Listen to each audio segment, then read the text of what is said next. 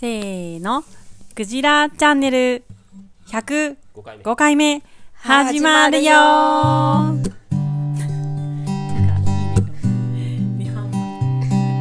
なんかあるよね。なんだっけ。ねタイのさ、ね、寝てる仏像寝てる仏像みたいな。またはトドみたいな。ゆめちゃんがね寝てるんだよね今はね横になってやってますはいクジラチャンネルは茨城県石岡市で農て農業や農的暮らしを中心にさまざまな暮らしの実験に勤しむ農場スタッフとその仲間が日々気になることをワイワイ楽しくおしゃべりする番組です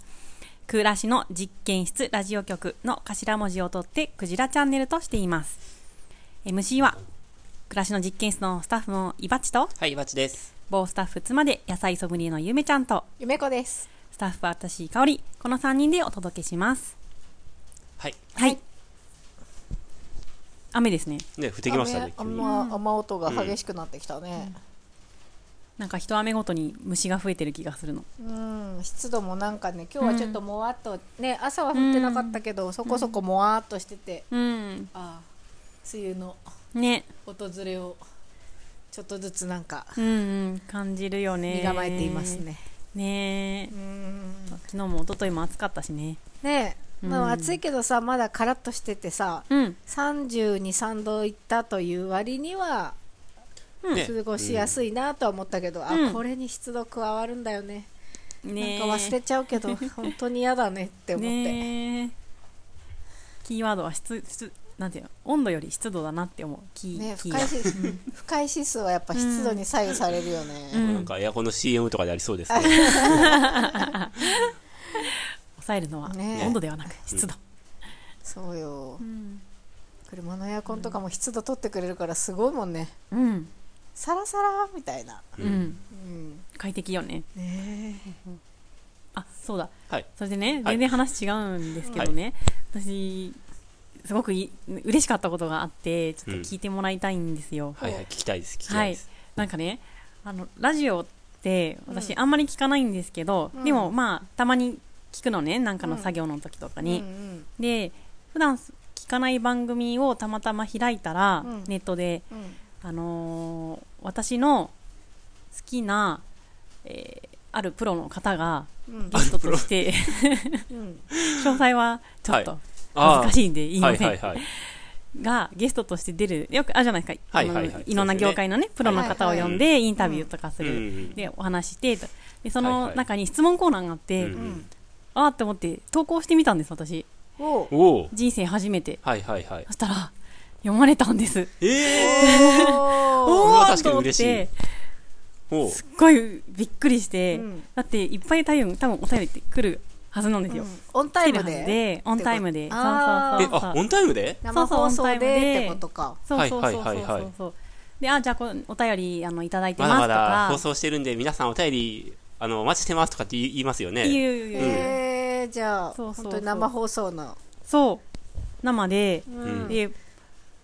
今は便利ですねあのポチってやったらさ、あそう送だよれねるじゃんフォームみたいのがあってねそうそうそうそう、うんで人生初めてなの、んそうこんなでも 次は茨城県の何々さんからのはおいはいは便いりですっていう、うんってなるよねよくなんかさ、次は茨城県の、うん、桜川市のとかって言ってさあ、ーなんかう茨城県のとかって言っただけで、うんいや、もしかしてとかって、なるんだなるよね、なるなる。なるよ。そっか、う んそっか。西岡市のってなったってことで しょうん、そうそう、まさにあ自分そになってこまで言ってない茨城県だけなんだけど、茨城県のねはいはいうんうんうん、うんそうそう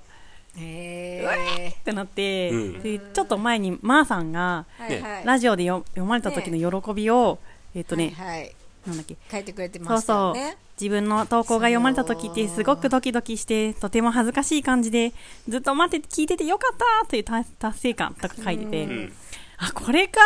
ねえうんわかるって思っそうたなんだ。 いや、もう、マーさんなんてさ、絶対読まれると思うんだけどなんかさ、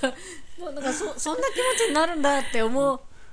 出たんですけどねえいやでもちょっと特別感ありますねああ。でなんかやっぱあのあーこういうコメントもうちょっと遂行して書けばよかったはいとか、はい。ね。うん。もうちょっとわかりやすい質問とか具体例を書けばよかったとか、うはいは後からいろいろ思うわけですよ、うんい。はいはえでい。もす答ごいえて恥くずれたかんでしいす気か持ちになってうん答えてくれましたうんうんうんそれやはばないなんていうの、うんなんかさその応援メッセージ的なやつと、うんなんかもうちょっと聞きたいこと質とか問って言っさてたよね。なん質問ですかあるじゃないですかそうそうそういろいろうん、質問したんですか、応援メッセージも最初にちょろっといはついもはい見てますみたういな、ん、でいつ質も問見てるん会やでもそこはね割愛されてました、はいはいはいああそっ かそっかで質問だけ読まれて、うんうん丁寧に回答してくださってへえはいああいい人だーって、やっぱり思って、うんそうでもそうすごいそわそわしましたねはいはいはいはいはい、そういうラジオネタなんですけどうんといえうことがありました、いいですね、はい、うんそれはまあ中身具体的な中身は聞かないですけど、はい、なんていうのかその聞いた質問の回答によって、うんうん、自分の実生活に何か役に立つ内容だったんですか、それとも、ういんや例えば僕がチャゲアンダースカが例えば好きだとして、ういんやあの時のステージでこんな風に表現し たのはなんでなんですかみたいないただそはいはいのはいただ自分が興味があるから聞いてるだけの内容と、はいはいはいその実生活に役立つ内容ってあるじゃないですかああそのコーナーはねもはうい全部実生活に役立ほうほうつほう質問と答うえんコーナーだったので、はいはいはい実生活で役立つコーナーでしたじゃあ例えばプロの包丁研ぎ師みたいな人が出てて、うん出てたとして、なんか腕がいつもブレちゃう研いでる時いうんうんつも腕がブレちゃうんですけどどうしたらいいんですかみたいなことを聞いて、いそうそうそうやそしたら脇をこのぐらいに締めた方がいいですよみたいな回答があったってことですよねあそうそうそうそう面白い回 面白い具体例ですなるほでもど言うとねもう本当恥ずかしいのであいいですよはいはいはあい言わ言わないんですけど、うんはいはいはい眉毛そうですそんのな感じ痛くない抜き方とか教えてくださいとかねそうそうそうですねちょっと恥ずかしくなってきますよ ね、ねうん、想もう像ラしジちゃうオネねー。ムで投稿しちゃうぐらいなので、はいはいはい、はいうん、今でさえちょっとかおりちゃんちょっと赤くなってますあね、本当ですかうん思い出しちゃってはい嬉しかったなと思ってううんんいやそれは嬉しでいそうそうそうそう嬉しさとその同じぐらい恥ずかしさがあるんだなっていうのはうんへーそうですねうんわかりましたうんうんうんまた投稿してみようかな とやっぱ病みつき感がうね、んそうでその方もやっぱり、うんあのーこうやってこう自分のことを見てくれて、うんうんさこうなんか質問とかしてくれたり、うんで自分が回答したことによって、うんうんあのーなんかこう相手のうん生活に役立ったりとか、うんそういうふうにしてるのがやっぱ分かると嬉しいとかっては言いっはいて、はい、うんうんそうそうちょっとラジオって双方向なとこが、うんうんテレビとかずっとあるじゃないですか、うんそういうのもやっぱいいんだなと思って、ううんうんん、思いましたねへこれをねいいですずねっと言いたくて 言いたかったんだけどちょっえとラジオに撮っいとやこうと思ってそれは言いたくなりますねはいなるほどね数日間うん温めました、はいはい はいはい、まあそうなんです我々もね、はいラジオですからねそうなんです、うんそうそう読まれるとね嬉しいですよはいリスナーの皆さん、ねうんうんえぜひ書いてみてはい、うん 書きたくなるに足る内容をねちょっと我々 が、はい、そうですね。頑張って投稿していきましょはい。うじゃあ頑張って放送していきましょうじゃはい、はいそうですねはい、あそんなメッセージ、はい今週もねおプロデューサーのまーさんからいただいてる んではいまーさんさなんかい一応僕たちがこうプロデューサーとかって言って僕たちがまーさんの存在ちょっとまあ茶化してるじゃないですか、ではいもいつもメッセージくれるんですけど、んこのプロデューサーって言ってちょっと僕たちがこういじってることに関しては何もメッセージないですよね、そうですねうんうん、うん、スルーしてますよね辞任してるのかな。いいってことかないいってことかな、うんでもまあどう考えてももう中の人ですもんね そうですね立ち位置が中側にいますよね、第4のパーソナリティみたいな感じですね、そうですよね、うんはい、じゃあそんなこと別に今更言うのも野暮ってことですねうんうんうんうんうんうんはいはいあじゃあ大丈夫でしたはいえーいつも楽しく聞いております前回は長めの投稿にもかかわらず読んでいただきありがとうございました自宅出産について父親目線でもう少し喋りたくなりました、お ーおいいね聞きたい聞きたい前回書いてまた今回も喋りたくなったっていうすごい素敵ですね、うんはいなかなかない経読験ですよ、みますうねねえん、病院などで出産するときって、いよいよ予定日近くになったら、身の回りの用意をして病院に向かうわけで、バタバタ、バタバタ感と忘れ物はないかなどの、そわそわドキドキ感など、非日常的な特別感があると思います。うんうん同じように自宅出産でも予定日が近づくとそわそわしていろいろと手につかないほど緊張してるしいよいよ陣痛が来たらあたふたしてました平常心ではいられない時ってなぜか部屋の掃除とか整理とか始めちゃうんですよねで生まれた後がとても不思議な気持ちになりました普段とあまり変わらない日常なのに人間が一人増えてるという事実とのギャップがとても大きいんですよ、うん妻がお風呂から上がったら人は一人増えてるんです よどんな能力を使ったらそんなことができるのか不思議でしょうがないですがそれが動物なんだと理解しました男の私が言うのもおかしいかもしれませんが日常の延長線上に出産という出来事があったという感覚ですまたそれを子供にも見せられたのはとても幸せな体験だったかもしれません今でも子供には毎日お風呂に入るたびにここで生まれたんだよって教えてあげてます子供からしたら毎日生まれた場所に戻ってこれ来られるってどんな感覚なんでしょうか子供が大きくなってからも聞いてみたいです、うんちょっと一旦ここで、えーまた別の話題がいくつか入っているのでそうね確かに生まれた場所が家の中にあって、ねうん毎日しかも行くところうんってすごいよね、そうだよね、うんもちろん本人は覚えてないけど、うんなんか不思議な感じだろうねうんうん不思議ないやまあ本人にとってはもう不思議じゃないと思うけどね、うんうんその子供に子供ちゃんとかにとっては、でもなんかまあそうですね病院で産んでると非日常感確かにありますよねうんうんうんうんなんかレジャーじゃないけど、ちょっとホテルステイみたいなとこあるよね。 ご飯楽しみだななんねかゆめちゃん楽しみにしてますよねすごい楽しみにしてる私があの産む病院は、あの大きい病院じゃなくって、まあ、個人の産婦人科医院でなんかご飯結構美味しくて有名なんですけど1人目も2人目もそこで産んでていや美味しかったんですよで本当にホテルの個室みたいな感じで、なんかテレビあってエアコンあってソファーあってみたいな時間になったらご飯が運ばれてきておやつも運ばれてきてなんかお夜食も運ばれてきてちょっとゆめちゃんままーさんのメッセージに寄り添ってくださいよもうちょっと それはそれで 全然反してるじゃないですかなんか、うん、5日間、のびのびライフみたいな感じでは、はいあるんですけど、うん。まあ、でも今、その、まコロナがね、一応明けたからといって、ちょっとやっぱ病院って限限界体制のところもあって、うん面会ができないことになってて、うん前産んだ時はコロナじゃなかったんで会いに来てもらえたりとかね家族とか上の子とかに会いに来てもらえたんだけどそれがちょっと叶わなそうなんで、5日間ぐらい、まあ、病院の人と赤ちゃんと私っていう感じなんですよ、うん。そうするとやっぱりまーさんの自宅出産の話聞いてあ戻ってきたすごくあいいだろうなって、うやっん。ぱなんか忘れ物の心配とかしなくていいっていうの はもちろん今聞いてて思ったんですけど、あはいはいこれ持ってくの忘れちゃったとか、うん多分あると思うんですけど忘れ物どころか部屋のせい掃除と掃除と整理始めてますよそうそうそうなんかあとこれないから持ってきてとかさそういうのとか病院だと難しいじゃないですか、ううんでもそういうのとかもうないじゃないですかむしろ自分で取りに行けるみたいな、うんでもどこにしまったかわかんないとかいやーちゃんと整理されてればねまーさんほどんはいいいですけど僕はあんま自信ないでですもねやっぱ、うんリラックスはできるよねとは思って、うんやっぱ家だと、ううんん。産むときね。うん。産んだ後も楽じゃん、う。うんん、生活環境が変わってないわけだから、うん無駄にななんか緊張感ストレスはなく、うん。日常の中の出産っていうのはまさにその通りだなそとう思でっすて、ようんね経験したことないからピンとこないけど、うんうん、すごくいいよってあの他のね自宅出産した人の話とかもうん。聞くので、うんそうん。うのん。楽って意味でね、うん。あなんかね、うん自分には多分その経験は得られないかもしれないけど想像するとなんか良さそうだなとはううん思っています。ねうんねえそのやっぱりうちも一人目生まれた時に、うん病院では産んだけど、うん家に戻ってきた時に、うんこう今まで夫婦二人だったのがうん一、人に増えたっていうのがさすごい不思議でう、ん面白いなと思ってうんて、うんうんなんていうか確かにね物が増えるのとまた全然当たり前に違う存在感じゃん、ううんんだからその不思議感がうん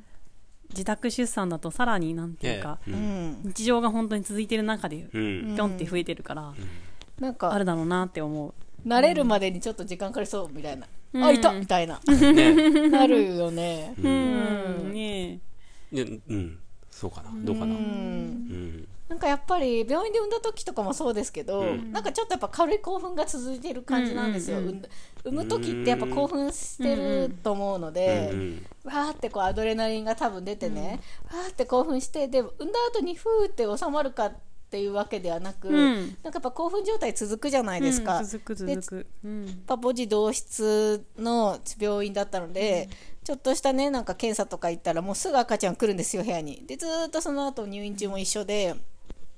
なんかやっぱりちょっと緊張感というか、興奮感みたいのがあってなんか寝れる時に寝た方がいいとは分かっていてもなんかこう目が冴えちゃうとか、う。うんん、なんかこうチカチカするような日曜が、っていうのはやっぱありますよね。うん。あの感じ、うんうんあるある。興奮してす。ますよね、なんかそう。慣れ一時慣れ間慣れてなといっていうか、うんそのいる人間がいることにかね。ああ、それなのかな。わかんないけど。うん、わかんないけど、こ興奮は間違いなくしてて。初日も二日目も一時間ぐらいしか寝てなかったりとかあうんうんりますうね。んうん。うんねえ、はあ、えーえー、伊庭さんははい生まれる時はい。一人目とか二人目とかうん緊張しましたか？なんかそわそわした？うーんと、そうですね。どうだったか な。まあね、はい。忘れちゃった。なんか、いや、この話読んで、なんか、僕リモートワークみたいだなと思って、えーめっちゃ話そらそうとしてるんです けど、今。じゃあそれは探しましょう。なんか、 うん。ね、うん、思いませんかどうリいうモこーとトワークいや、なんか、家で仕事するじゃないですか、うんリモートワークって。うんちょっと仕事行ってくるわ、みたいな感じで、隣の部屋でうん仕事をして、うで、ん終わったら、ふーって帰ってきて、台所でうん、ちょっと、コーヒーでも一杯みたいなうん感じに近くないですか、えわかんない何が何が ええどういうこと赤ちゃんはどどれに当たる赤ちゃんうんコー赤ヒちーゃんは、 違いますよ。違いますよ。家の中の、その、職場っていうか、パソコンの、うん別に赤ちゃんは別にどれにも当たらないです よ。はいはい。行為行為として。全はい然。わかんねでも普通会社っていう特別な場所に行って、え、うんで、その、することして、で、帰ってくる車の中とかでホテってるわけじゃないですか。うんその今のお話で言うと。んそれで、ちょっと例えば30分とか1時間とか、まあ車やら電車で帰ってくるときにスイッチオフするみたいな。うんう んで家帰ってきたら切り替えるみたいな、うんでも家で仕事をしてたら、うんもう家じゃないですかそこはう、んうん、うんだから仕事終わって不思議な感覚みたいな家なのに職場みたいなちょっと違う気がするねえそうですだかって仕事とかは終わるけどさ子育て終わんないじゃ んそういうことじゃないですよじゃあじゃあもうちょっと分かりやすく言う とじゃあ自営業とかその農家とかって、まあ、僕はいいいいっていうかスタイルがはいいと思ってるんですねそれは自分が働いてる姿とかが子供が見られることができるからっていう利点があると思ってるんですよ、うん自分そうどういうこと例えば悩んでてとか困っててとかそういう姿全部子供が見れ見れるじゃないですか、うんでも職場とかに行くとその、まあ、多くの方はそうだと思う思うんですけど、んまあ、子供はそこまでその自分の父親とか母親とかがどういう仕事してるかってねつぶさには見れないじゃないですか、でこのマーさんが書いてることっていうのはその子供も一緒にその生まれてきた赤ちゃんを見てるわけですよね、うんそれは家で産む産むことの、まあ、メリットっていうとあれちょっと違うかもしれない、まあ、メリットかな、んの一つだと思うんですけど、そういうことですよね。ああそういう意味まあそれだったらで分かもると普い通うかの出産っていうのは、やっぱ僕らみたいに農業してて、仕事はまあ子供が見れても、出産っていうのはやっぱり別のところに行っちゃうわけじゃないですか、うん病院にでそれは別に病院がもちろんね悪いってことでは全然、うんえーそういう意味ではないんですけど、んそのどういうふうに生まれてくるのかっていうのはやっぱり詳しくは見れない、うんうん、そのゆゆめちゃんが言ってたみたいなコロナ禍だったりとかっていうとなおさらだし、ううんんでも家で産むと全てうんその触れられるわけですよね、うんそういうことですよまあでも子供にとっては本当に謎だろうねうん謎なんていうかお母さん数日間いなくなったと思ったらうんなんか増えて出てきなんか戻ってきたみたいなうんま何してたんだろうあ、普誰だ通でもお前ねみたいな通じ日の日とかには普通だったら見に行けますよね通常だったらうん面会でね面会でねうん、送っていって、でも不安になるでしょうねなんかね緊急で、あー痛い痛い痛いとかって言って、車だったりとか救急車救急車で運ばれることもありますかまああまりにねまああると思うありますよねうんで、ね、赤ちゃん見たら、ああよかったと思うかもしれないけど不安でしょうね。ううんんうんねお母さんあんまり動けないしうんねうんそうだよねうんうんほ確かにう、うん、確かにって、なんかそんな気がしてきましたねねじゃあゆめこさんじゃあ今からうんお風呂沸かすんでうん、自宅っていうの自は宅うん、ホテル行あきでたもいホテル行きたいんでしたね、はい ホテルもいいですよねホテルいいようん、一人でさうん、一人の時間ってなかなかないしね美味しいご飯が、うん自動にうんいいよねはい、じゃあ次行きますよ、はいはいさて MC の中に日本語警察がいらっしゃると聞いて、私の投稿も取り締まりを受けていたかと思うと、恐ろしくてスマホを打つ手が震えます。わらわらって書いてますね。実際、今回の投稿はいつもより多く、書いては消してを繰り返してい ます。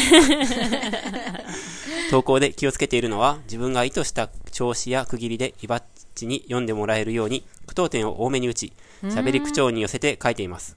あと、普段のような友達感はあまり出さないようにして、適度な距離感を保ちつつ、他のリスナーさんが不快にならないように気をつけています。結構気をつけてるな気をつけてますね。うんはい、今ここまでがおあれですけど、うんそんなね、うんそうですね、僕、でもね、読みやすいですよ、すごく、うんまーさんの文じ章ゃ。あまーさんの意図うが、ん、ねはい。うんきっと心配りが生きてますうんねきっとんうんでも読むとき、僕いつもね、読み間違えがあるんじゃないかと思って、ドキドキしながら読んでます。ううんん。でも、あまり練習してもね、ちょっとおかしいですしうんう、ん一回、さらっと読みますけどうんう、んうん。でも、そんなこと気に、まあ、気にしてもらえるの嬉しいですけどう、んあまり気にせず、気楽にね、うんうん投稿してもらえても大丈夫ですよ。大丈夫ですはいうん。日本語警察官ね。うんはい。いるんですよ。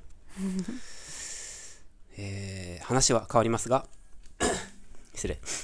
車で移動中に何か聞こうと思い、後ろに乗っている娘にスマホを渡して、クジラチャンネルを適当に再生させました。その時娘が選んだのは、50回目の放送で、ハラペーニョさんが初投稿で登場していました。聞くのは2回目ですが、改めて聞いても本当にいい投稿ですので、あメッセージですね、おそらく。えー聞いたことがない方はぜひ聞いてください若い青年が地元の八里に戻り曽祖父の心配や親の後押しがあった話など思わず聞き入ってしまいました、またゆめちゃんが想像で勝手にしゃべるハラペーニョさん主催の八里留学の魅力は思わずうちの子供を参加させてみたくなるような素敵な内容でした、過去の放送を適当に再生してみるのも面白いですよね、うんうんはいうんうんうんどうですかそうですねはいあの回良かったよねうんインタビューの回だよねうんいやなんかハ最ラペ初のーニョさんが投稿をくれて、その後にゲストでも来てくれたそうそうそうようんうんうねんこれはだからね投稿のこ投と稿のです回ねかうんそっかそっかはいはいははいはいはいい私いない時だきっとあ本当、んあそっか、うんうんうんゆめちゃん本当にペラペラ喋ってましたよねそうだったっけうんうん、そうでしたよそうね口はペラペラ中身はペラペラあうまいねうまいね口も中身もペラペラって そこうとよそうなんですうん、うん、それが取り柄でも過去の放送回ね聞くの楽しいですよね、うんなんかでももうバックナンバーすごいあるじゃんすごいある100いくつあるじゃん、んもうなんかさ、うんもうなんかっていう域になんだよね私そうだね、なんか選べないっていうかそうね本当にランダム再生するしかないだろうなうん、うちたまに第1回とか聞きけ直しマ ジで第1回記念すべ第1きね回きついなえぁきつ1く回なはいで1すよね回で面白いよえーまた今と全然違納豆の話してますうテイストで恥ずかしいって感じ、そんなことないですよ結構ね、割と変わらないクオリティですよ本当にはい、うん、うんうんでもなんていうかやっぱ緊張もしてたりしてうんよくわかんない照れ笑いとか入ってたりそうラジオっぽいとか言っあてるよねーはいそうそうそうでうふふとか意味もなく笑ってたりしてえー本当やだ、うんこれね50回目まででも遡ろうと思うと結構相当スクロールしないとあそうだねそういえなんばかねえ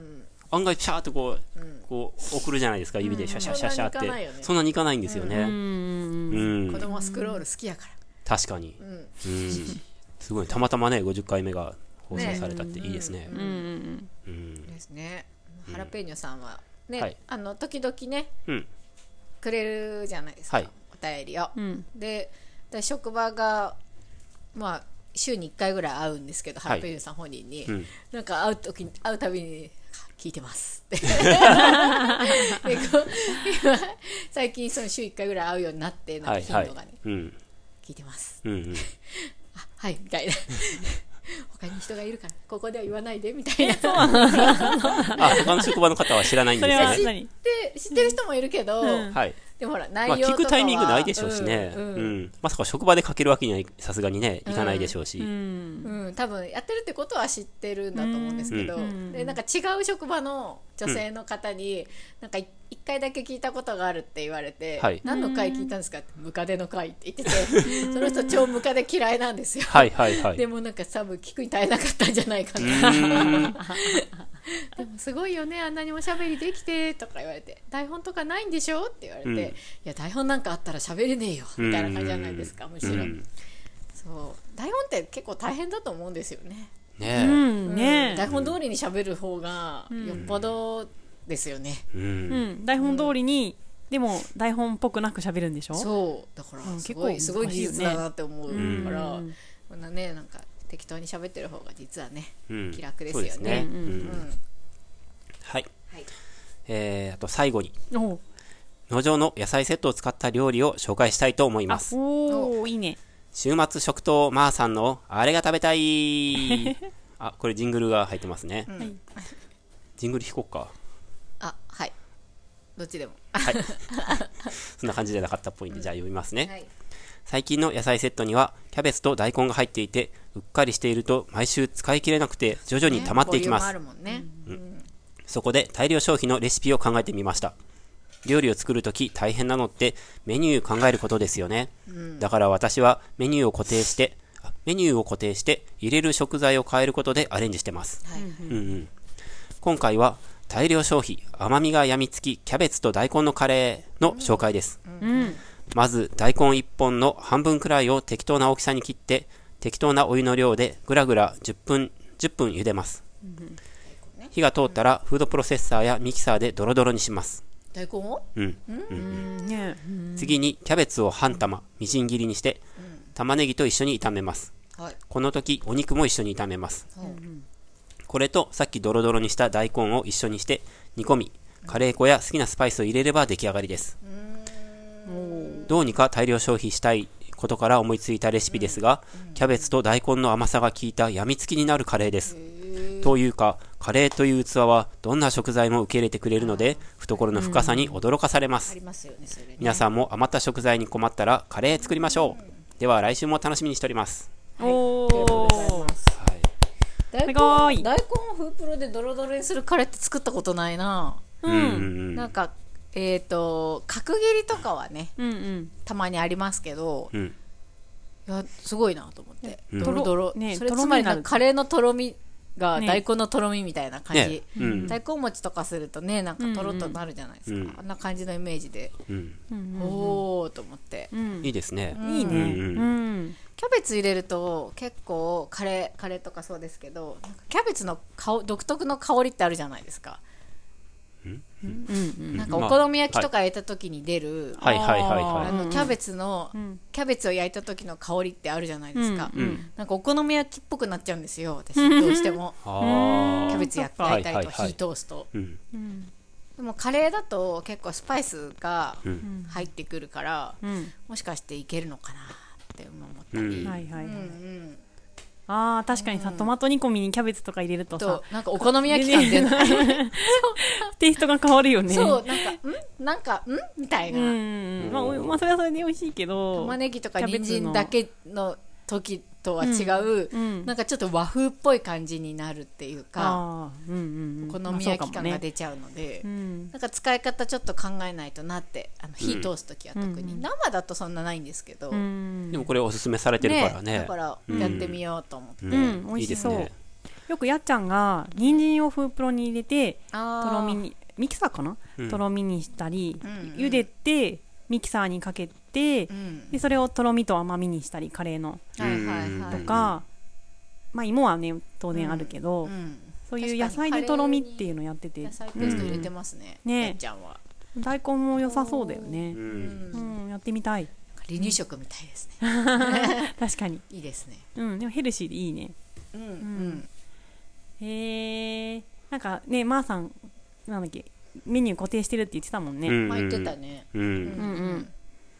確かにそうそうそのシステムだからこそ生まれたうんうん。料理ですね、うんよく思いつきましたね、大根プロとかね。うんうんというかまーさんがとうとう食堂のコーナーまで ね侵食してきたすごいですよこれ乗面っ取りが白い、でも。どんどん乗っ取ってもらいましょうん。まー、さんのレシピ聞きたいね。ねう、うん、ね、いろんな人のレシピ聞きたいですよね、聞きたい、聞きたい。ううんんうんうん。はいじゃあありがとうございましたま今週もあーりさがとうんございました、はーい。じゃあはい。これでこのコーナー一旦締めましょうかねはい。はいじゃあ次のコーナはいー。はい。せー、いいですかはい。はいせーの。よよりり抜抜きき手手法法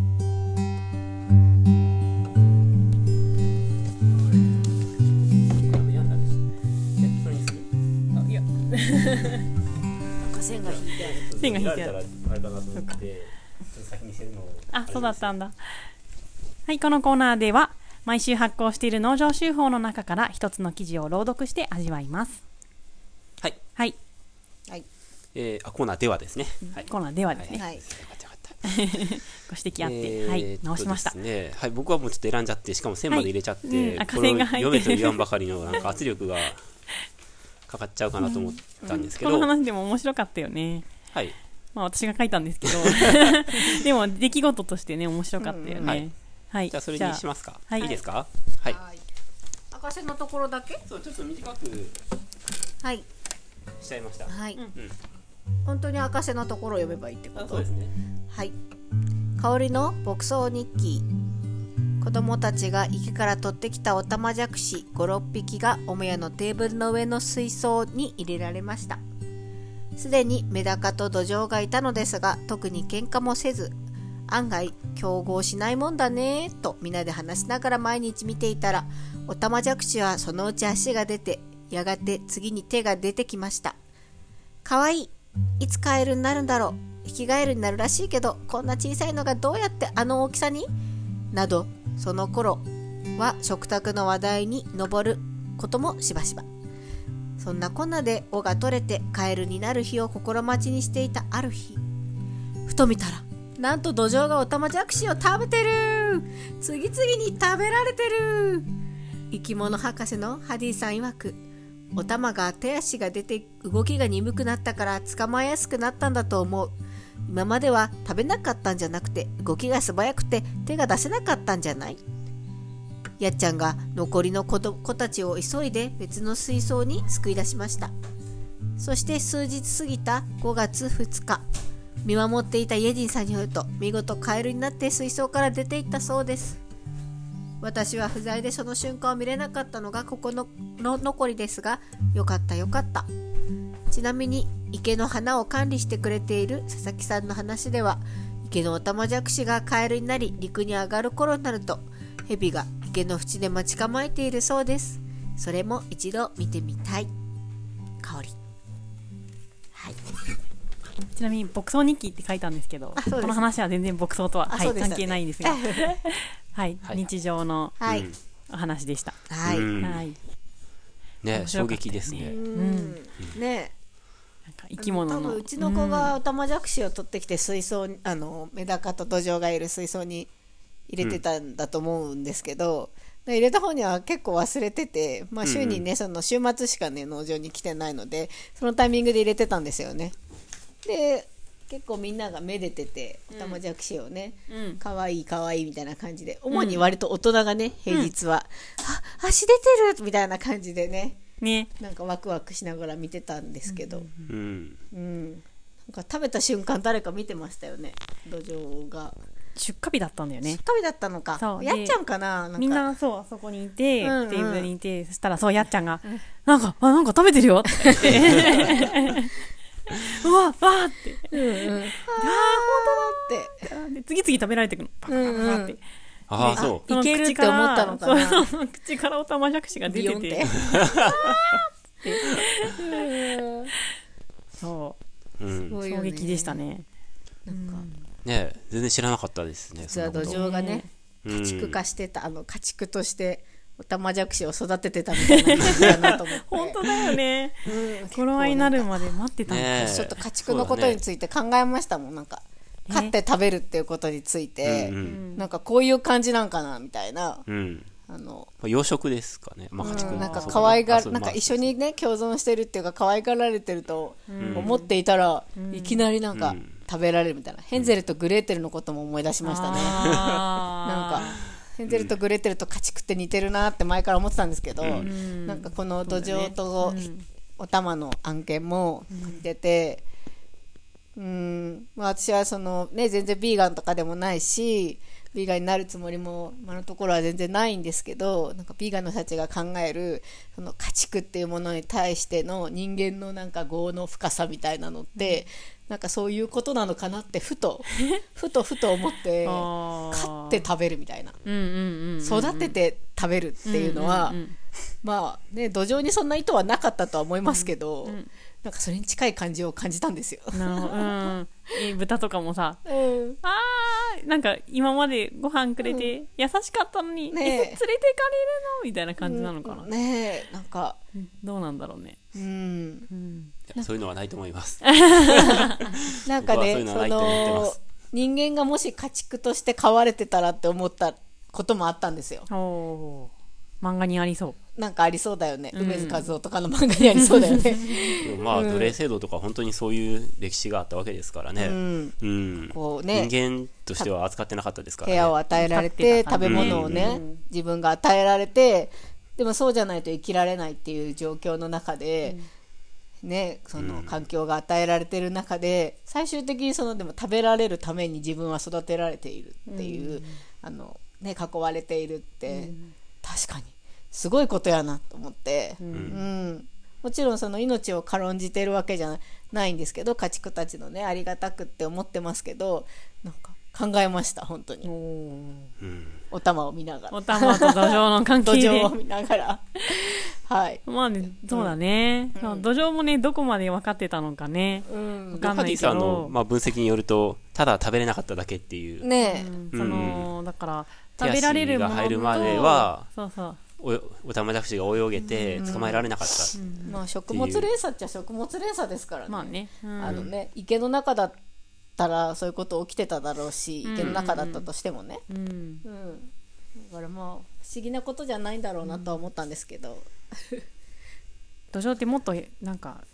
草食系なイメージだったんだよねねえうんまさかお玉を食べるとは思わなかったうんううんん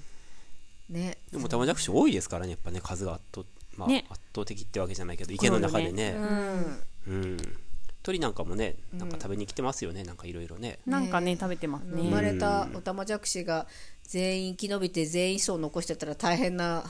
大繁殖になってますからね、うんまあ、淘汰されているんでしょうねそうやって食べられることでね。ねえうんうん、最近なんかあの土壌とメダカが仲良くなくてあそうあなあのそうなんや、うんなんかね逃げてんのかなつっついてんのかなってメダカ感じの、なんか動きが激しいんですよ2人メダともカの方が狙われてんのかなそんな感じだと思うんだけどちょっとよくわかんないんだけなんどか土壌がモンスター化してますねなんかさわかんない心なしか土壌大きくなってるよねすごいなんか肥大したよね大きくまなったあでも前よりはもちろ生んきれば大きくなるんじゃないうんうやっんぱねなんか友達だと思ってたのにみたいなメダカ君としてはさでもまあわかんないけどねちょっ全と然お理由はわか兄さんんない的な存在だと思ってたのにえ僕のこと食べるのみたいなさ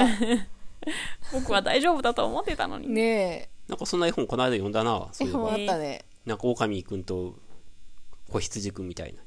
あ仲あ良しになったけ仲ど良みしたいになっなて、うんうんだけど狼は基本的に羊のこと食べたいとは思ってるんですよ、うんあでも理性でそれを踏みとどめてて、ーはいはいはい友達だしなみたいな、うんそれもすごいなんかすごい設定作ったなと思いましたけど、ううんんそう そうそうそれでなんかこう描きたいことってなんか別にないような気がするんです けどその設定まあでしね、ょただ読んでて、そのハラスリリングな、どうなるんやろうっていう読み手側のそのハラハラ感はあるけど、そこから得られる別に人生の教訓とかなさそうだなっていう そんな設定あります、えそのそう相手を思いやる気持ちとかそういうことなのかな友情友情友情と食材っていう、す食ご材いってねそのあれでご飯ってことですよ、うんうんが両立している関係性を結ぶってことを、ねえうんは結構ないよねうんねうんえなんか絵本でなんかそういうの数冊ありましたねねそういうの結構ありますよあねりそうだあよのね恐竜のマイヤーサウラとティラノサウルスのそれもそうですねあーそれも近いうまやそうだなつだしあとなんかヘビの、えー、と冬眠してるところに動物たちがなんかあー他の動物他の冬眠するなんか冬ごもりする動物たちがもうなんか穴がないからってヘビの穴に入れてもらうカエルのがあがっ、うてん。でもそのヘビも眠いから今は眠いからなんか春だったら食べたいけど今はじゃあ一緒に寝ようみたいな感じで受け入れてくれるんですよねでも春になった瞬間 にこいつこいつと思ってだってこのかおりちゃんの修法の原稿の最後にもそう書いてあるよ。あねえ蛇がうん。池のオタマジャクシがカエルになり、丘に上がる頃になると、蛇が池の縁で待ち構えているそうです。ね、その絵本もまさにカエルとヘビでしたよね。そどうなんのカエルの家う。そ族れでよが、かったねで終わりなの。そう、まだ春にならないところで終わっちゃうんですそれよ。えーそうなのカエルたちがなんか穴がなくてそれは探し回ってるんですよ。探し回あの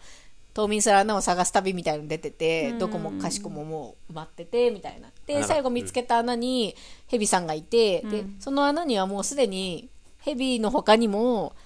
本当はヘビが食べれるような動物たちが入れてもらってるんですよ。うーんで、まだ空きがあるから入っていいよみたいないつもだったら食べたいけど僕は眠いからどうぞみたいな感じで入れてくれるんですけど、まさに水それ水槽絶の、対絶対さ みたいなもう一ページあったら、春になって全員食べられてますよね。で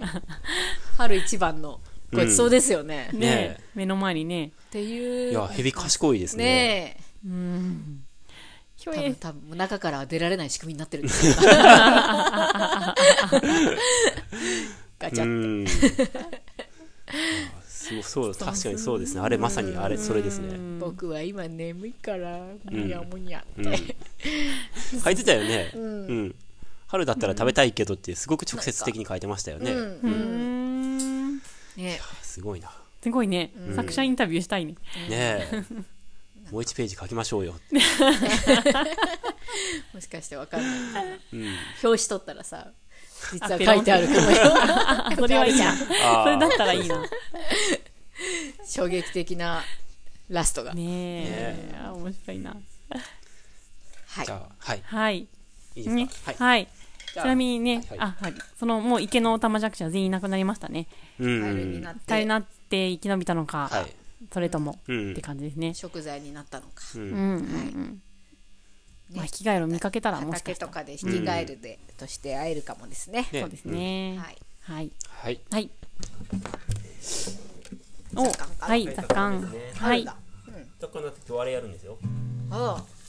何にも考えてなかったじゃあ、行きましょう。はいせーの。イイババッッチチのの雑雑感感ココーーナナー。何も考えてない方がいいまあね、出てきたペり。ラだからはい、このコーナーは、有機農業歴19年の伊庭さんの考えがどれだけ傾いているのかを楽しむコーナーです。傾きとはその人が生きた証、人生の奇跡です。どんどん傾いていきましょはい。はい。今週は、あの、コロナについて、えー、みんなでおしゃべり、う。はい。あみんなでおしゃべり形式ですね。はいできたらなと思っています。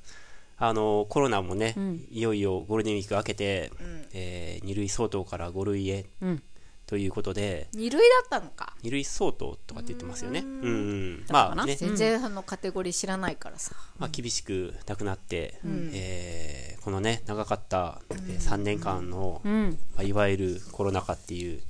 ね、新しい生活様式とかいろいろ言われてましたけど、んうんまあ、これでねあの決して別にコロナがなくなったわけではあのもちろんね、えーないんですけど、えー一つの区切りとして、えーコロナって何だったんだろうとか、コロナ禍で感じたこととか、そういったことをまあそんなねそんなとんでもない傾きとかは多分コロナに関してはないかもしれないんですけど、まあ、意見交換しできたらなとでくしくもねこの、えくしくも。ーくしくも、この「クジラチャンネル」っていうのはそのコロナ禍でああ、えーそう農なん場ですによねもう人が来れなくなっうん来るのが難しくなって、えーそれだったら農場から情報を発信しようってみんなに声を届けたいっていうことで始めたクジラチャンネルじゃないですか、はいはいうんうん、これがちょうど 2, 2年をね、回りまして、まあ、3週目に入ったわけですよ、うんうんうんコロナが明けたらねもうクジラチャンネルも開けるのねえっていうことはまあ別に考まあもえてはないんですけうんど、コロナとともに歩んできたそうなんですよクジラチャンネルですよねそうそうそう、うんそれがまた新しいフェーズにうん入ったなということでコロナに育てられた私たち、 そうですよねコロ一ナ番の大きな変化っていうのはもしかしたらそう、クジラチャンネル始めたことうんあそうですねとは言えますようんね、ううんん大うんきいですよねなんですけどまあそうですねそういうことも含めてちょっとワイワイおしゃべりできたらなと思ってます、はいじゃあ何かありますか何かありますかっていきなりふふ最初のね1年の記憶消えたえそうなの3年まあ、うん丸3年うんですよね、うんうんもそうですねううんなんかあんまりないなうんうーん、どんどんどんどん忘れちゃうじゃないですか、うん人って。うん、あそのなんていうの騒動騒動になった時の感じは覚えてますけど、はいうん自分の生活うんのこととか、まあ、なんか思ったより流行ってなかったよね、うん茨城とはいかこの辺そうだはね全然、全然なかったじゃないです最初かの2年間ぐらい何も流行ってなかったですよ何も無風でしたようんうん、そうねうん実際かかったのが六最波初にかかったのが、えー、丸2年経った2に月ぐらいですはいと、うん半年ぐらい前の9月ぐらい8波ですね秋ですねははいい、はいうんうんなので本当に最初の1年は全然なんかなくて、うんはいそそう思のい次まの1すね年ぐらいは、まあ、ちょこちょこ出てはいたかなっていうレベルだけどでも意外とかかんないみたいなうん感じでしたよね。あれ何だったのかなって思いますね僕思います ね あの2年間何だったんだろうってうんまあ思う気持ちはうんめちゃくちゃ真剣にでもなんか考えてたんですようん考えてました農場で人のよ受け入れどうすねるかとかね議論してましたよね、うん最初の頃がね多分うんうね。んうんすごい議論してましたよねねうん で発生割合とかあーそうだそうだこのぐらいデータ解析出たのさら指標あーだとか作ってねこうだとかうめっんちゃ時間かけて真面目にあとあのまああの樹形図みたいなの良かったですね発生した場合にんえースタッフの妻が濃厚接触者になった場合はどうするとかんうんうん出荷はするとかさイベントはやらないとかうんうんあのパターン分けを作ったのはす結構有効だったなっそうでてすねううんんうん思うけど今となっては何の意味もなかったようなこともうんにもすごく時間かけてて、うんまあ、それは別にね当時別に無駄だっただとは思わないんですけど、うんうんその時できる最善のことをしたなと思うんですけど、んね何だったんだろうあれってうん 思う気持ちはありますね。ね。ああ、うん人とか社会って自分も含めてね、うん、こんなになるんだってこうなんていうかちょっとああね振り回され感振り回され感っていうか揺らぎ感がう、んもうこと自分に関して言えばなんか滑稽な感じがうんうんするぐらい。そうですね真剣に悩んだりしてたうしん、ああなんか人ってこうなるんだなってうん社会ってこうなるんだなねみたいな、社会の論調だってめちゃめちゃ揺らいでたじゃないですか、うんうん例えばそのまあいろんなタイミングがありましたけど、なんかアジア人が感染がす少ない、感染というあーあか、った死亡率が少なくて、うんあったねなんかアジア人は優秀なんだみたいなああとかそういう論調を出してる人とかもいれば、うんえー中国とかが一時すごくこの発生感染を防い防いでてあでその時にやっぱりその一強独裁体制あうんっていうのはやっぱりすごい強いんだみたいなあーこういう時にその進化を発揮できるんだとかって言ってたのに、うんだけどその後の中国のあの発生状況とかももうズタズタになって、えあの論調何やったんやろなみたいな、なんかもう状況に応じてみんな好きなことをバンバン言って、情報があっちからもこっちからも流れてきて、それでああそうなんだなとかこうなんだなとか、うんすごい由来 で由来だうねん、あれ全部何だったんだろう な思いますね。思いますね思いますうね、ん思いますねなんかねいろんななんか、まあ、今年赤にね噂なのうか、んうん都市伝説なのか、うんなんか預言者みたい な人あ、預言者ね、いまなんしかたね。 YouTube とかはい、で、雪野菜食べたらいいって言ってた ね。インドの。ドインドの少年が,、はいあとウコンが僕はもう予知してましたみたいなのとかで、うんでもそれを救うにはウコンしかないみたいな,、はい、う。うんんなんかオーガニックな暮らし、万歳みたいな、うん。おおうみたいな、うんねえ、うんでさっきちらっとこの話家人さんとしたら、あなんかそのまあそのそその方面で、あの関することで、あ確かにそうだったなと思ったのは、ともかくマスクは効果があったっていううんそのマスクして風邪が減ったじゃないですか、はいはイいンフルエンザとかにかかる人がそうですようんうんうんマスクって効果あるんだなって、うん語弊語があ弊るがある。でも喋っマてスク喋っのてその効果もあるとかないとかっていうのもすごい論がありましたよね。んあのえっ、と防ぐ効果はないないけどよな,、ねんか自分が持ってた場合多少なんなんか防ぐ、なんかそうんの、出て拡飛散沫は減らせるんですよ、うんでも受け,、受け入れはしてしまうみたいな、うんうんなんか予防効果はないみたいな、うん拡そう散やねしない効果はあるみたいな、なんか、うんもうなんかもういろんないろんなマスクの話もありましたね、 そういえ逆にそのばスーパーコンピューターとかでさ、ね、スーパーコンピューターでやってましたよね、うん粒子が、ねやってたやってた 映像で見えるようになって、ねいや、あれはすごい説得力ありましたよ。んうんねただ、布マスクにはないっていうね。当時のねね,、んあの首相がはい配ってくだ さった、あのガーゼのマスクとかもね、はいい、ろいろありましたよね、うんなんか届い届かないと か、ねね懐かしいですね懐かしいですね、届い届きましたよねあれもね届きましたねう。んそれでゆめちゃんが間に1万円払い入ってるからみたいなこと言 ってた。給付金 かな、給付金からね。なかったほらガーゼが6枚そうなそんうかそうそう6枚層とかになってるからこの中にあるかもしれないとか言って分解してさねえそうそうそう。うんあとさ、なんか、そう、うちら結構ね、うちょっと笑っ笑ったりしてて、なんかいろんなコロナ用語って出たじゃないですか。んはいはい。ソーシャルディスタンスとかはいはいはい。小池さんとかはね、なんか、あ小池さん言ってた小池さんとか言ってなかったっけ、う違んうっけあ、何違うかな。ソーシャルディスータなンんス。だっけいや、忘れたななん。か子供の必殺技みたいだねみたいなことは言ってたよねそうだね。くらえソーシャルディスタンスみたいなね、クラスターとか、ね、 そうだね。アベノマスクとかね、やってたよね。効果弱みたいなやつね東京アラートやっけあ、東京アラート。東京アラート。うんはいはいはいそはうい。そうそう思い出した。そうプリンアラモードみたいみたいなねうん。懐かしいねやって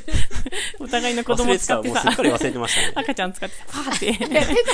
技の飛ばし合いっこしてた。そうだね当時 ね私とかおりちゃんところのそうそうそう今は34歳になってる子供たちがね、んちっちゃかったから、なんかね、んやってたやまっしてたたよね。戦いごっこでね。 したよねアベノマスク本当にでもなんかさっきかわるちゃんも言ってたけど、そのやっぱ本当に目に見えないものに本当に振り回される、うん。目に見えないから振り回されたんでしょうけどね、ねえねえあんまりそういう、なんかその初期の時に、あんまり振り回されまあ振り回されないっていうのも難しいよね、難しいね振り回されますよねううんん。わなからんかなさいかったからね。最初取ろうと思ったのはなんか原発の時になんかに自分の感覚の中では似てるというか、なんか放射能の名前とか数値とか全然わからない用語がいっぱい出てきて、でもなんかもうやばいみたいな、見えないからねそれもねそれ見えないじゃないです同じだか。ねうん確かにね。でもなんか電波とかはそれこそ見えないけど使ってるじゃないですか、そういうのすごいですよね放射能まあ放射能っていうか放射性物質、そのウランとかもまあ使いこなせてはないけど、まあ、使ってるわけじゃないですか、うん。なんかすごいなって思いますよねうん。うんそのうちウイルスとかもうん人間がうんあれなんですかね飼いならして。飼いならすような時代が来るんですかね飼いならせるウイルスもあるけど、うんか同じぐらい飼いならせないウイルスがうん次々出てくるんじゃないですかね。ほうほう預言者ですね ゆめ ちゃんなんかそれで話持ってるって言ってたよねそれはえ、何何どういうこそれなんかあのほらえっと、みんちゃんの話。あみんちゃんあのほら台湾から来てた、ねウーハーさんと、あのの推し活を推し活してる時に、うん私あのみんちゃんと2人でドライブをしてたのでその時になんかコロナの話とかをしててで、まあ、ほら台湾だからよりあのコロナがね最初に出た中国に近いじゃないですか。うん。でやっぱり情報が、みんちゃんが知ってる情報が、まあ、台湾人がね持ってた情報っていうのがなんかおおやっぱりなんかなんかより詳しい情報だねっていうことがあって、うん。うん、面白かったんですよ。うん。それ はどういうことどうそいれうこは別に、なそれは何だろえう大丈夫かな私刺されたりしないかなえ、誰に 刺されないよ、別に当誰局にも。に。と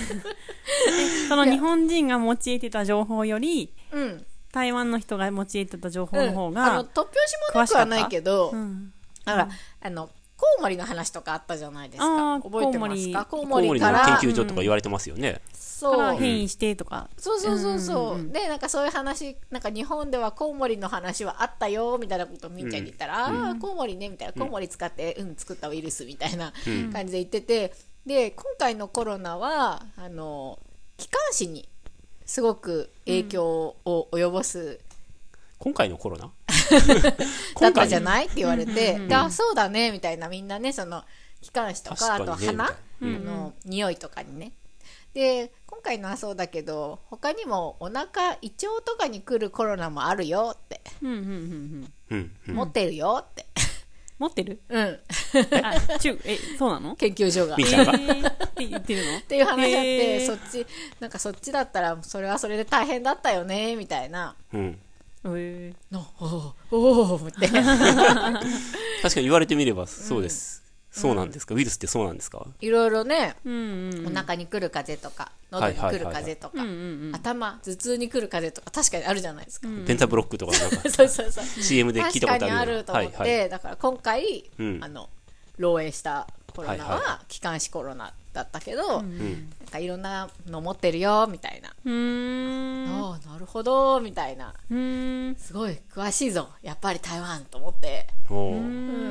ん確かにえそれはもう当然そうそれがこう台湾の人の中間で、んうん周なんかまこそとうしやか周知されてるみたいな。うん周知でさそれている、のうん最初にねその、まあ、コロナっていうものが出たみたいな、今回のねやつが出たってなった時とかもやっぱりすごいその動きに敏感だから、ん台湾の方たちは中国の動きに敏感だからすっごい対応が早くて全然流行らなかったよみたいな、うんであ確かにそうだったんだねみたいな感じでうんやっぱ情報が入ってくるのも早いっていうのもあると思うけど、敏感にうん様子を見てるっていうのは、ううん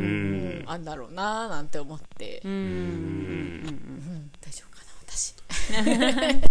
まあ、台湾はすごい歴史的にもさいろんな国に翻弄されてきたからさ、そうだよね外交力とかも、んきあの日本よりある気がするし,、正しい判断とかよね、すごくちっちゃい国でもある国、まあうんうん、自分たちを守らなければいけないからねそうそう本当にねそう、そういうのバディはがあるだろうなとは思う、はいあ豚が脱走してるおーじゃあ僕行ってきます おーねいってらっしゃいちょっと喋っててもらっていいですかはどいの豚だろうね糸小豚たちがあーたちあー 小豚たそうちなんだじゃあ僕後で行くのであ写真写真あじゃあはいデニーさんちょっとどこに脱走してるじ ゃあ行きます行き担ま当す者はいた方がいいかもはいね、そうですねじゃあちょっとおしゃべりお願いします 見たいねうん、へえ僕はと思ったのはネットがある時代でよかったなっていうことだけですあーなるほどねまあよかったインターネットがあって言いながら去ってよかったのかなうん よまあかったのかなあわかんないまあね情報はね、うん、あリモートねそういうことねははいいははいい情報はねすごい錯綜したよね、うんネットがある分と言っていいのか、ネットがあったからこそ知り得たこともあるけど、うんでもそうだねリモートワークとかは確かにうんすごい普通になったよねううんんそうだねうんうん新しい可能性が広がったところもあるでしょうんうんうんう、うん、うんね今もさミーティングやるのにさ農場の、うんやっぱえーっとリアルかオンラインかっていうのをまずうんき決めてう、んうんあかハイブリッドか、うんうんうん決めてやるんだけどそういうのってコロナ前は絶対なかったから、うんうんズームが出始めた頃だったのかなうんうんかろうじてイエジンさんがズームちょっと知ってたぐらいだったからうんうん、うん、前はスカイプとかありましたけどね、あーあったねううんん、あった今もあるかなうんうん、まあ、あるか、まあ、であとね LINE 通話とかね、うんそういうのうはん動画でねあの二方向とかではうんうんあったと思うんですけど、うんうやっんぱ同時にたくさんでっていうのは、まあうんスカイプでは私あったけど爆発的にやっぱ広めてくれたのはズームでしょうね。うん、うんそうねうん、そうだよね、ね確かにそれを機に、ね、オンラインの仕事仕事だけじゃなくてね授業とかうんもうすごいねありましたもんね小学生からそんな状況でっていうのでねあそううだよね、うんリモート授業とかね、ん、あったよね、いやーでもまあ学生は大変だだっただろうなとしかうん言えないんですけそうど、ね大学生うんねえうん、ちょっとね想像するしかないけどさ、うんそれでさ農場に来た人もいね何人もいたしう、んもうリモートでそうですよねなんか通ってる意味が分かんなくなっちゃってとか、うんうんとか逆にリモートだからあの時間ができて、うんなんかちょっと来てみましたみはたいいな、はいはいはい落ち着いてからだけどねコロうナが、んそうそう増えて、本当にねね丸3年ってなると中学とか高校とか丸3年そういう生活だった人たちとかもたくさんいるじゃないですか、うんしあの卒業式からね、うんうん始まって卒業式ができないとかっていうところから始まって、入学式もなくで最後の卒業式、うんうんでやっとマスクが取れるのかみたいなぐらいのタイミングですよね。ねえ、うんなんか友達の素顔を知らないまま、ねえなんかそんなニュースとかもあり卒ました業みたい な、 あったうん先生の顔知らないとかね。ねえ普通にあるよね。そうだよねうん給食の時とかもねなんだかんだ前向いて黙食みたいので、うーん。そうだよねう。んどんな感じなんだろうね。いやはや、いやはやいやはやう。ん、そう。ねうん大人はさなんか、まあなんていうか日常を取り戻すみたいな人たくさんいると思うんですけどえこれから、うんうん子供のその3年間ってめちゃくちゃ大きいだろうなってうん。やっぱり思いますね、うん。高校3年間中学3年間とかね、うんもちろん小学校もそうですけど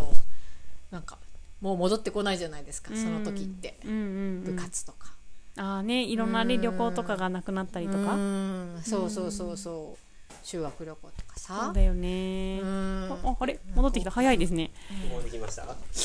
えどこま大で来ま人したたちは日常を取り戻せましたどうんうん戻すことができる人多いですけど、そうですよやっねぱり子供たちは丸3年中学3年とか高校3年とかがそういうコロナ禍に当たっていた人たちは、もう取り戻せなういん。時間があるじゃないですうか。っん。ていうのはやっぱりもうちょっとあの比べようがないなって私はそうで思っすねてます。うんまあ僕らはもうおっす、まあ僕はね、うんおっさんですけど、おっさんの3年間とは全然重みが違いますよね。違いますよね。うん。うん。なんかね案外その当事者たちは柔軟うに、んなんだろうもうそれい以外を知らないわけだかそうらですね。それ以外の自分の時間を知らないから、そういうものとして柔軟にやってるのかなと思う一方でそそうですねうんの影響っていうのはなんだろう、うんうんよくわまだわからないところがあるじゃない、うんね。心に与えた影響とか、せなんだろう結構大きなと人格形成の時期だったりとかももするじゃないですか。うんそういったものになんか今はまだわからない影響っていうのが、彼らが社会に出た時とかうんうん子育てをするとかなった世代になった時とか、うん、そうだね、長期的に、仕事を始めて、どうなんだねその人たちが上に立つ立場になったとかうん、ねとかなんかいろんなコロナ世代とかね呼呼ばれたり呼とかばれるね呼するばれるだろうのねかななんて、んうんなんたらの世代っていうのが、うんもしかしてあるでもなんかそれがどういう影響があるのかっていうのはまだわからない、まあ、研究してる人いるかもしれないけど、うんねなんて思ったり、うんまあ僕うん、僕もでもそのそこに関しては、まあなんて言ったらいいのかな、まあ、気気の毒というか、そういうねそのよよなんていうのいわゆるあんまり良くない何か影響があるっていうふうに多分言われてると思うし、まあ、気の毒だなと思うけど、でもまあ仕方ないっていううん気もしてて、うん結局そのウイルスってそのいてうんでさっきのその台湾の話うんのようにまたいずれそうです出ねてくることはまあ明らかなわけですよね、それがまあね10年後なのか100年後なのか分かんないけど、人間とウイルスってそういう関係性にあって、でも過去の歴史を見ても、その大きな、ねうんうんえーウイルスのね人為的じゃなかったとしてもねううんうんうんんだからうん、まあ、そう思うと仕方ないのかなっていう何か人間の政策とかに落ち度があって、うんそういうことになってるわけではないじゃないですか人為的じゃなければねそうそうそううん、うんだから、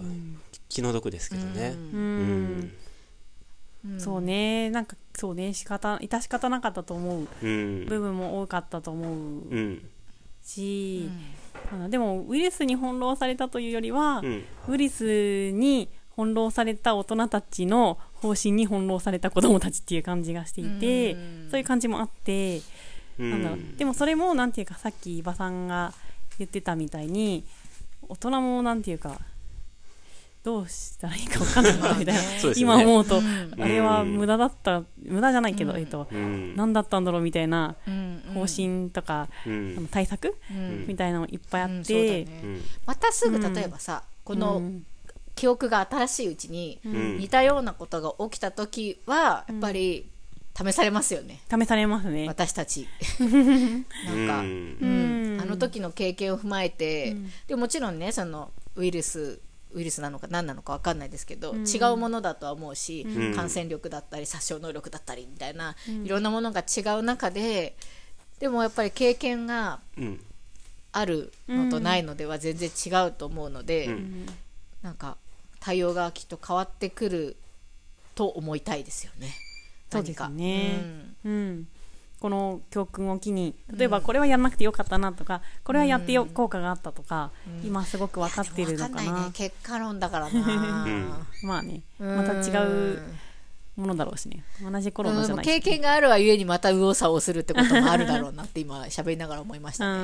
んあの時はこうだったからこうじゃん、あやっぱりでも違ったみたいな、うんなんかまあ人間はそんな感じですかね、うおうさおううおっさうおっさううおさおうそうだねうんまあねそういうものかもねうんこうだったじゃないかっていう人たちがいる一方ででも今回は違うっている人あたーそうちだねもいて、あるかもね対立最があ初っかたらり結構なんかその主張ってもともとしちゃいしたいかった主張が変わらずにあって、それをコロナに引きつけて自分の主張に引きつけて言ってる人っていうのもいっぱいいたと思うんですねあー。うんうん、コロナを経験して本当に自分の考えをさらに熟考してっていうよりは、うんうんなんかそういう人も結構いたような気がしますね。うんうんそれもまああるねうん でもそういうのを僕ら全然専門性がないから、そういうのを見るたびに、あこれそっちを読むとそうだと 思うし、こっち見動揺してねこの動画はすぐに消されるから今見た方がいいみた いなそういうやつとかも見見ましたよ僕も。そうなんだは全い然は消いされないみたい な、まだまだあるぞみたいなやつう ん、ね、ねえよくインターネットの注文のなんかサイトとかで、そのタイムアップカウントダウンみたいな、あと23時間以内に注文したらし23時間以内だったらこの値段みたいな、ねそれを無料タとラタラか、タねラタラっあてるねこう時間が短くなっていったりするサイト、次の日見ても全然時間変わってないみたいな あそんなのあんのありま すよね嘘じゃんうんそうかそういう感じですね、でもまあ私結構はい、自分で言うのもなんだけど、うんなんか真面目なとこがあるんですうんうんだから生真面目にこう考えすぎちゃったり、はいはい、えマスクどうなのかえうんでもみたいな、うんかんいやでなんか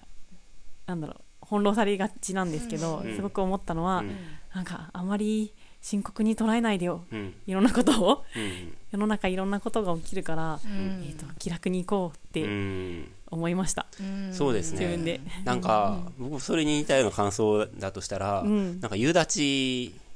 とかが降ってきた時に、うんなんか焦るじゃないですか、うんうんでうわめっちゃ雨降ってきたってなって夕立のその渦中にいる時は、もっと降るかもしれないと思ってるわけじゃないですか、はいはいはいうんでも案外結構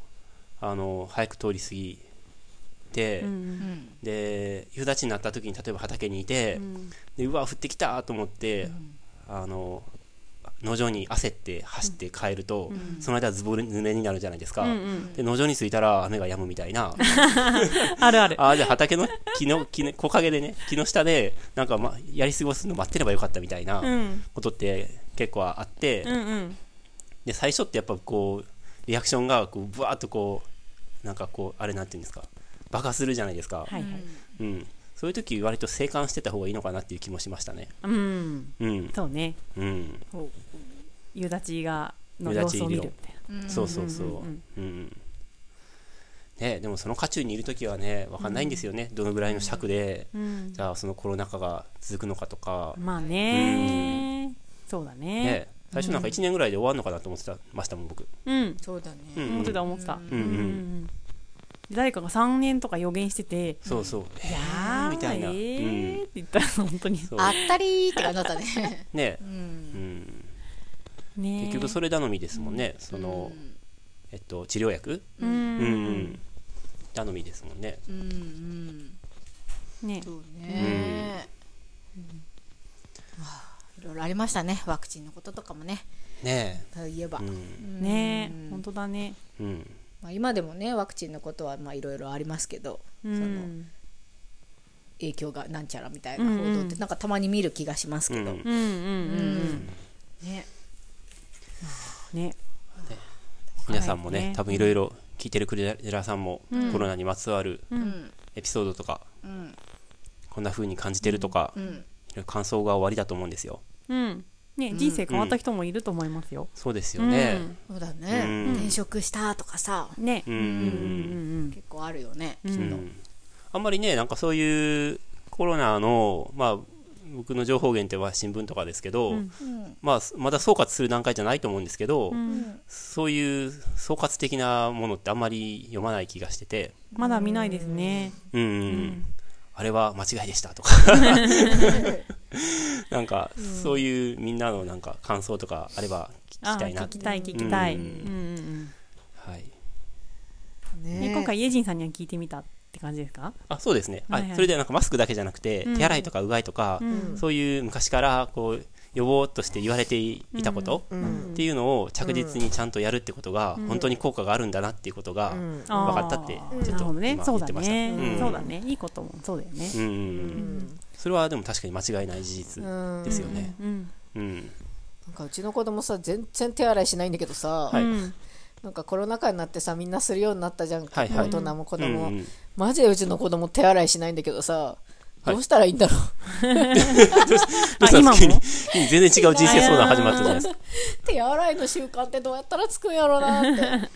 私はそこそこ洗ってるつもりなんだけど帰ってきてはい。なんか声かけするけど本当に手洗いしないんだよねこれちゃんとこするうん。する。あすそうるね。次のコーナー行きましょうかね。 手洗いってどうやったらして くれるんやろそうトいうイのあるよねトイレ行った後とかもこいつ洗ってんのかなって思いながらそういうのあるよ ね。うち靴とかどうやったら履くようになるんだろうって思ってる。うあんすぐ裸足になっちゃうんだよね。あ、ねうえ、んうち99%靴反対に履くんだよね。ああ、左右ね。そう。はいはいはいはい。あ反対履くよね。なんかさ、うん普通にさ、正しく置いてもさ、わざわざ逆にして履いたりするそうそようね。で、逆だよって言って、履いちゃった逆の靴を、なんか逆だよって言って直そうとするじゃん。で一回脱ぐじゃん。もう一回逆に履いたりすんのよ。 なんかもうそういうデザインの靴があったらいいのかなって最近思ってます。うちなんか印つけてる。あーでも、効果ないけど。ううんん。いや逆に見えるけど、実は反対に、あの、ちゃんとまっすぐに履ける靴とかがあったらいいのかなとか最近思って。逆に見えるけどね。はいはい。あのここの間、まーさんが、まーさんに会った時に、子供の洋服で、んなんか、お尻の方に柄が入っている、まはあ、いはいパはいンツなりズボンなあるり、よねシャツなり、うん背中の方とかね、あるあるあるんですけど、子供ってそれ絶対前の方にして前に履くよ ねデザインされてるかあるら。あるあるある。えーじゃないですか、あれ、ま、完全に間違ってる間違ってるというか、デザインのミスというか、子供の修正分かってないだなっていう話をしてて、うんうんそうそうだなと思いました、思いますようねん、お。尻にねクマちゃんとか書いてあってそねうそうそうそうまあ、意図的にねその、まあ、こっちを前にしたいって思ってねうんパンツとかマジで顕著ですよねうんねえ、うんあれでも今下着これまでのその子ど子育て子供のそのファッションなりね、そういう靴なりの蓄積があれば絶対そんなことにならないはずだと思うんですよ、メーカーだって研究してると思うので、でもすねえ声が届いてないはいかなですかありねますよねですそうかねいうのね、うんこれ絶対子育てしてない人が作ったものだなみたいな子育てグッズとかありますよあ本当私がよく思うのは全然あのあ話飛んじゃってちょごっとめんなさいあこれ言いたかったんですよなんかトイレとかにある女性のトイレとかにあるおむつ替えシートあるじゃないですかあるあるでなんか畳まれててガチャって出すタイプのやつあはるいじはいあゃないりでますすか、ね、はいでガチャって出したら子供がなんか横たわるようになってるやつありませんわかりますか子供が、赤ちゃん寝かせるやつじゃないですかでもおむつ替える時って、うん赤ちゃんを縦にしておむつ替えるでしょ、あそうですね、うんなのに横になってるやつあるんですよ、横ですよね、うん横になっあてれますね絶対おむつ替えしたことない人が作ってんだなって私は思ってますで結構狭くて、うん横側にあの前向きに行けないのあいけないのそうああそういうのは困るねたまにあるんですよ、あでーあこれ絶対子育てしてないおっさんが作ったなーって思って見てます。あーでも困る困るな何回か、あるよねどうやって帰んねんそういう経験あるみたいなうん、子 供横横だとさ横向きになってる状態で、うんうんうんもう帰れなくはないけど帰りづらいじゃ買いづらいねん。うん。うんで、うん、苦情のねなんか手紙とか書こうかなってたまに思いますのメーカーに。うんうんうんいいんじゃない書いたらいいと思いますうよ、んいいんやじゃないいいんじゃない、んっぱり声が届かないと、んうん、わからないんですよね。ね。うん、ねうん。うん、確かにそうだね、うん。おむつすいいませんや履かせづらいよねあの横ね横のや つねとんでもないよね。確かに横になってますね。なってるの結構多いんですうよ。うん。ん、んそうだねうん。縦だと長すぎて支えられないんじゃないですか。うん。まあ耐荷重とかは減りそうだよねね、う、うんんねーうんって思ってます。はい。はい、すいません。まあそういうのいろいろありそうだよねうん。はいじゃあ最後のコーナー、はいせーの野菜ソムリエゆめこのあれが食べたいマサに負けないように。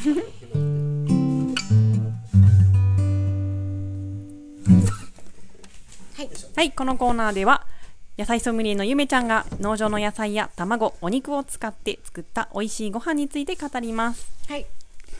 はい、梅ちゃんフェスがね、あさってに迫ってまいりました。そうですね。ははいい、はい。うといん、うことで、なんか野菜何が。ちゃんとこう出るかなってそわそわそわそわしている数日なんですけど、ついに新じゃが出ましたイエーイイエーイ待ってましたよね新じゃねが、、もう新玉もあるし、新ニンニクもあるし、そして新じゃががとうとうね。新御三家がはい新御三揃い家まして、そうそうですね。新人参も出たし。そそう心身してますようですね。はいうん。ということで今日は、まあ、新じゃがが出たので新じゃがをダッチオーブンで焼いたりとか、うん。えーいろいろしたんですけど今日頑張って作ったのはそら豆のポタージュかなうん。そら豆ね、贅沢ですそね。ら豆が今一番ピークみたいな感じでやっちゃんが言ってたので、でそら豆って私あの剥くのが下手で難しくないですか、あれ中の方の皮も剥いてるってことですよね。あそうそうそう、はいはいはい。で、うんそら豆をのなんかレシピとか見ると、まあ、おしゃれなやつとかだとパスタとかあるしあとはまああのね剥いた茹でたやつとなんか炒め物とうかんうんあるじゃないですか、でもそら豆ってどどどうどうしてますなんかあの調理する時にまずさやから出すはいはいじ。ゃないですか、うんでうん薄皮にくるまってるけど、うんなんかそれを茹でてからうん剥くのか、えーおう剥いてから茹でるのかっていろいろあるじゃないですかそれぞれのやり方があると思うんですけどちょっと包丁で切れ目入れるとかさ、うん。私ねうまくいかないんですよあれうん。なんかボロボロになっちゃってどっちみうち、ん。僕は薄皮は取らないです。おうはい。薄と皮を取ら食ないべるで。。はい。へ食えおーへえ結そうなん構だゴリゴリしてませんべれますよ。食べれる食けべどられますよ。はい。なんかゴリゴリしてるじゃないですかちょっともごもごしますね。口の中が。で大体調理されてるレシピとかは薄皮ついてないでしょ、うんうんうん。あの状態を目指そうと思うと、結構なんか工程を踏むし、うんその工程につまずいてボロボロになるんですよ。うんうんうんうんでもうボロボロになると結構なんかはーってなるから、もうボロボロになってもいいメニュー作ろうと思って、ポタージュにしました。あ、そうなんだ。はいはい結構な量使うでしょうん、でもね、思ったよりでしたよ。うーんうん、そら豆のポタージュなんですけど、まあ玉ねぎとじゃがいもも入れてあペーストにしてるのでうんうんうんそら豆ばっかりじゃないっていうのもあると思うんですけどそら豆野菜から出して薄皮の状態で茹でましたうんうんうんでプリップリップリみたいな感じでその薄皮から出すともうなんか潰れながら出るみたいな感じなんですけど、もうどうせ潰すからみたいな感じでなんか気分もねそんなにへこまずにね潰れてもうんこうねモチベーションを保ちながら薄皮から出してで、えっと玉ねぎとじゃがいもは、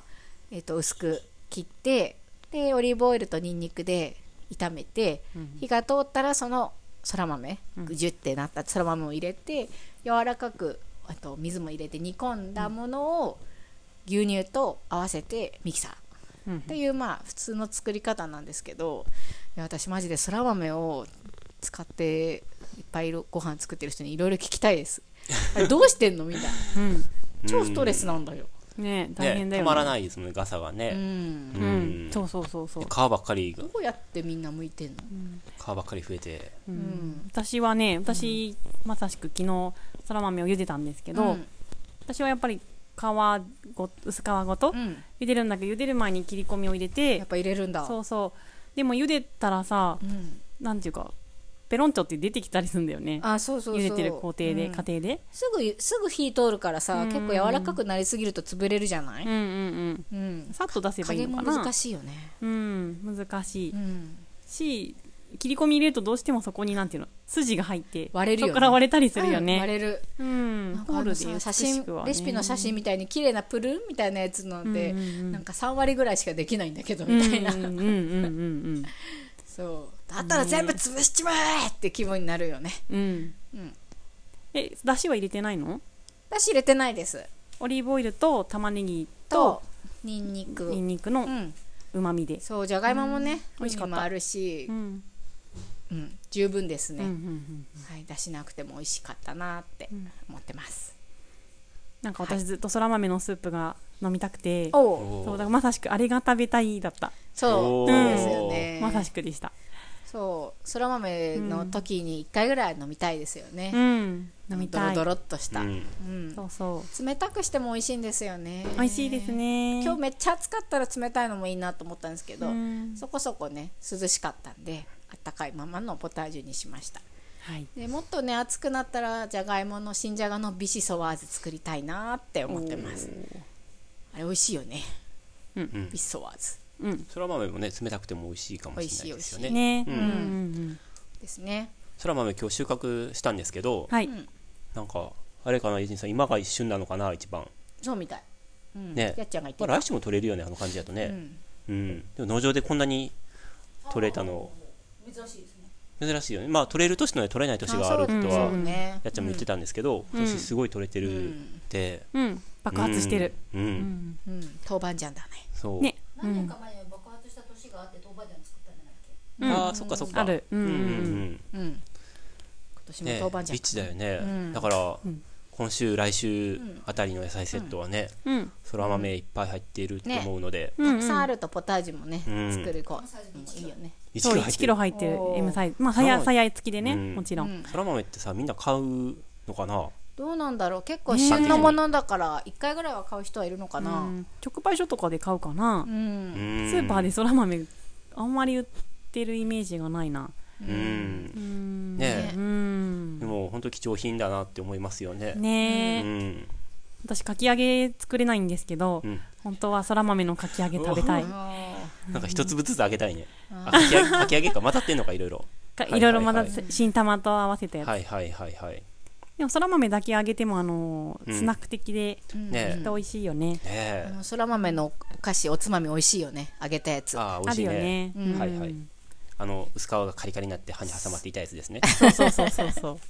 あれ美味しいよね,、うんねあんなにたくさんどうなってんのかなって思いますそ俺ら豆剥いちゃいましたっていうのがきっとねうんんうんなんかあるるのかなって入り豆みたいなやつですよね、うんううん、ん油がベタベタついてて塩もついてて、そうそうそうそうそううん美味しいよねいやーあれちょっと信じらんないなどうんうやったらあんな作れんねやろねえ作れるかも作ってもみっよたいうないです よねでもでも薄皮ね剥かなくていいのかな薄皮剥がなくていいですそれよは楽だうん確かにねうんでもあれをなねんだろう本当にそら豆を育ててうん収穫してうんいう人たちがいるわけですもんね、うんね信じられないありがとうございます、ねそういうところにウーフとかしに行ってみてもいいかもしれないですね、うんうんなんかウーフとか言うとなんかいい感じ系じゃないですかみんな、えうんうなんかおオーガニック系ねオーガニック系とかねうんうんうんうんでもああいうそら豆とかごまとかグリーンピースとかトマト缶とかう、んうんそういうちょっと、うんそっち系のうんうん裏ウーフみたいなうんうんう んしてみたいしてみたい裏っていうと失礼ですけど、んうん支えられてますからねそうですねよ支えられてますよ、なんだかんだ言ってねトマト缶とか使う時もううんんああるりますよありますよね、うん便利だよねそら豆のお菓子も食べますよ、うんグリーン豆のうんおつまみも食べます、う、うんんなんでねぜひねはい今週はもう注文間に合わないですけど、来週ね、うん今注文してもらえたら来週はね野菜セッおト届けはい、うんうん1回からでもねはい、できますから、うんはいうんカウントダウンねカウントダウンうん24時間以内にあ申しそう込ねめば、はいはいそうで すねはいはいはいそうですそうです大体木曜日までだよねそうですね木曜日まやっでてでもすらえないね木曜日の午前中かなそうですねうんうんうんうんはいはいはいということででそのゆめちゃんフェスではそら豆何になるんですか、そら豆ああ考えてなかったおお、うん七輪とかで焼くのとかどうですか、ああさやごとねさやごとさやご焼くんだとねあんまり手間がかかならんとないうい七輪で誰が焼いてくれるのえじゃあ僕とか誰か焼きますよあ僕とか誰かそうで す誰やならんか七輪じゃなくても、はいなんかそのもうちょっと大きいさああ バそーうベでキすューね用七輪ののややつねつちょっと少なすぎますねうん、うん、でもいいかもしれないですうねん、炭焼き、うんあ手軽でいいかもねはい、ううん手軽っていうかまあ調見理自た目も体は花ねやはいる、面白いかも、んうんちょっとそら豆がねそんなにそのその数今あるかどうかちょっと確認取れてないですけど、あればね、うんうんうんうん、そうだねねえうんそら豆があるうちにディップとかも作りたいなって思ってるんですけど、へクリームチーズとかと合わせてはいはい、あーいいデでィすップにしねてパンにのせて食べたいなっておいいー思ってますがいいねうんめちゃおフェスでは出せません出しまし出た しませんこれちゃんとおばあちゃん作る会やりやるんですやりやりたいんですよねやるんですよねあやらやないらなでいすやらないはいやろうと思ってたんですけどああの日程が流れたらもうやらいないってことですねそうですねはいはい希望者がいればやりますうんうんうん今週か来週 にか再来週まで持つかなわかんないねうんうんあればうんはいはい、うんうんね旬は短いですからえねじゃあ来週末に例えばいや、え何やったっけ今何の話してるんでしたっけ豆板醤豆板醤、 えちょっと名前が茨名前が出てこないあそういうことあ豆板醤ってえそんなの作れるのって思って、うんかおりちゃんとかうん何かこのクジラチャンネルにメッセージいただいかおちてゃんあれじゃなかった来週27とか、うんあでも28ダメですねねあダメでした平日ならいけます平日ならいける、土日はねダメなんですはいはいそうですよね、あれがえうんあれですねあれなんですよ、発表会が ちょっと踊るんではいじゃあ平日平日だったら来週か再来週の平日はいぐらいだったらいけますよねはいいけますそでねれはあとねすごいじゃないですかはい今週法に豆板醤のレシピ載せました、おおと作り、あはいはいはいはいこんだけあれば作れるなあとそ思うってですよみねんなあそっかそっかうんあじゃあ野菜セット注文すればいいんですねやっぱりねそうですす、はいうん、注文しましょ ねそうですね、うんううんん自宅でうんうんう、うん、でもね、あのー来年もリベンジでうや、んあのー開催したいなと思ってます、うんはい、うんうん、はいでゆめちゃんフェスもまだまだはい参加者募集そうですねしているとありがたいことに直前になってもたくさんあのちょちょちょっとねちょっとだけ うん先週はゼロだゼロまあまあ人でもまあまあ増えやたっよぱりねね直前にね、はい申し込んでくれる方多いので、うんうん少しずつ増えてきましたおね。天気とかもねうんなんか良さそうなのでそうですね。ねえ楽しみだな、これねランチも今まだ大丈夫なので多少、仮に今土曜日に聞いていてんこれをね